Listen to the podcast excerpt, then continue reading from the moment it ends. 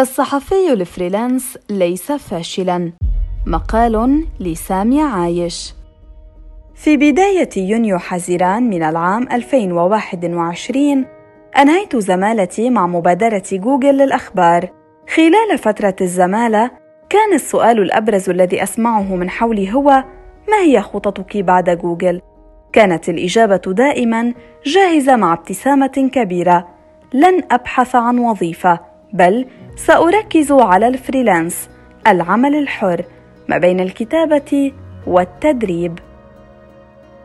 بصورة عامة، فالعمل في ال freelance متعب جدا وينطوي على الكثير من التحديات والواقع لا يشبه الصور التي تظهر مع نتائج البحث عن ال freelance حيث يظهر فيها أشخاص يجلسون بمحاذاة نافذة مطلة في مقهى أو مكان عام أمامهم شاشة حاسوب وإلى جانبهم فنجان قهوة وترتسم على وجوههم ابتسامة عريضة. يمكنكم القيام بعملية بحث سريعه على جوجل حتى تتاكدوا بالفعل من العدد الهائل من الابتسامات وفناجين القهوة. هذه الصورة الرومانسية تجعل الأمر يبدو سهلا.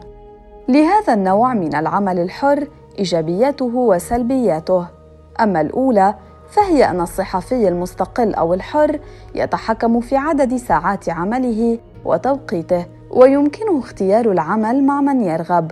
وإذا كان ذا اسم وخبرة كبيرين فيمكنه وضع الشروط التي تناسبه. ومن الأسباب المهمة التي تجعل الصحفي يتجه نحو الفريلانس هي عدم رغبته في الانتماء إلى تيار أو طائفة أو تبني خطاب سياسي معين. فبعمله الحر لا يكون جزءا من مؤسسة إعلامية تتبع نهجا محددا أو لا تلتزم بالمعايير الأخلاقية والمهنية. لكن في المقابل فإن ساعات العمل الحر مفتوحة وغير محددة وقد لا تتاح الفرصة للحصول على بعض الوقت للإجازة.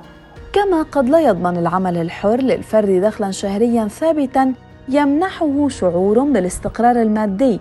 ما يخلق توترا وضغوطات نفسية كبيرة خصوصا إذا كانت ثمة مسؤوليات شخصية وعائلية كبيرة ملقاة على عاتقه. ثمة عدد من التحديات تواجه الصحفي الحر منها ما يتعلق بمسيرته المهنية وسيرته الذاتية. فقد يجد من الصعوبة إدراج مسمى صحفي freelance عند كتابة سيرته الذاتية. لأن هيكلية الأخيرة عموما مبنية على أساس الخبرة في شركة محددة وخلال فترة زمنية محددة أيضا كما أن الصحفي ال freelance قد يعمل مع أكثر من جهة في آن واحد وبالتالي من الصعب عليه إدراج جميع الجهات في خانة واحدة. ومن التحديات كذلك النظرة غير الناضجة لفكرة العمل الحر في العالم العربي تحديداً. فالسؤال دائما يكون أين تعمل؟ وليس ماذا تعمل؟ وعندما تكون الإجابة على السؤال لا أعمل في مكان محدد لأنني صحفي فريلانس تتشكل نظرة سلبية ليست صحيحة في معظم الأحيان. هناك مشكلة كبيرة في تسمية هذا التوجه بالفريلانس دون أن يكون له مقابل محدد باللغة العربية. وحينما سألت مجموعة من الزملاء والزميلات عن المسمى الأفضل المرادف للكلمة الإنجليزية كانت الإجابات كالتالي العمل الحر أو العمل المستقل. أجد نفسي غير مقتنعة بهذه المصطلحات إذ أشعر أنها لا تفي بالغرض كالكلمة الإنجليزية. كما أن وصف كلمة free بالحر أو المستقل ينطوي على معان أخرى في سياق اللغة العربية. لكن يبدو أن المتعارف عليه هو استخدام كلمة freelance حتى إشعار آخر. في أوروبا مثلاً تعقد أنشطة وتجمعات صحفية مخصصة فقط لهذا النوع من الصحفيين.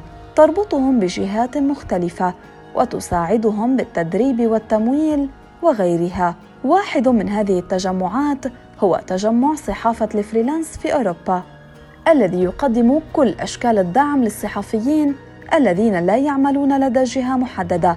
أما في الولايات المتحدة فهناك منصات مخصصة للصحفيي الفريلانس. تقدم خدماتها للباحثين من خلال دليل إلكتروني ينتشر في كل أنحاء العالم.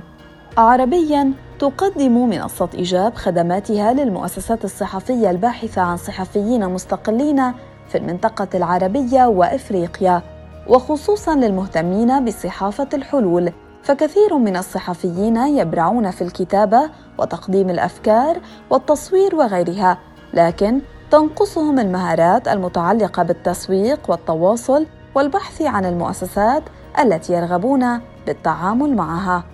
في نهاية المطاف لا يمكننا كصحفيين مستقلين أن نقوم بكل شيء في الآن ذاته.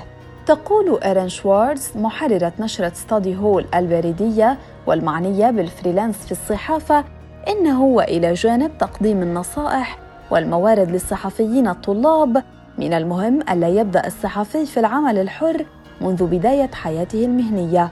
لأن ذلك سيقوده إلى الانشغال بأمور كثيرة إلى جانب الكتابة الصحفية كالتواصل مع المؤسسات المختلفة ومتابعة عملية الدفع وما إلى ذلك. لذا من المفضل البدء بوظيفة توفر مدخولا ثابتا ولكن في نفس الوقت العمل على تأسيس اسم وسمعة في الكتابة الحرة مع مؤسسات أخرى حتى يتمكن بعد ذلك من الانطلاق بشكل مستقل.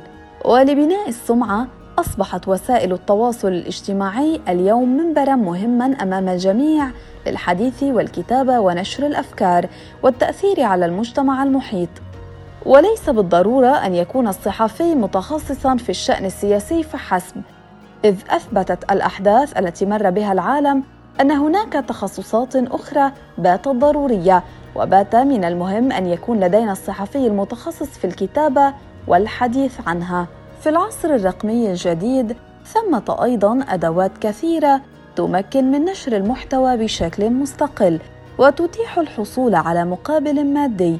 ويبدو ذلك واضحا من خلال إقبال كثير من الصحفيين على إطلاق نشراتهم البريدية الخاصة نيوزلترز أو برامج البودكاست الخاصة بهم. إن وجود مثل هذه الأدوات يلبي أمرين. الأول ربط الصحفي بجمهوره مباشرة دون الحاجة إلى موقع لمؤسسة صحفية كبرى تتعاقد معه. أما الأمر الثاني فهو إعطاء المجال أيضا للجمهور في اتخاذ القرار بشأن ما يرغبون بقراءته من محتوى صحفي مدفوع. في النهاية فالصحفي الذي اختار أن يكون صحفيا مستقلا لم يتخذ هذا القرار لأنه فاشل أو لأنه لم يجد مؤسسة توظفه وليس لأجل الصورة الرومانسية التي تشكلت حول هذا التوجه أو لأجل الدخل المرتفع لها. بل لأنه قرر أن يكون مستقلا وغير مرتبط ببيئة عمل قد يجدها سامة أو ربما لأنه لا يريد أن يكون محكوما من مدير يملي عليه الكتابة عن أمر لا يؤمن به.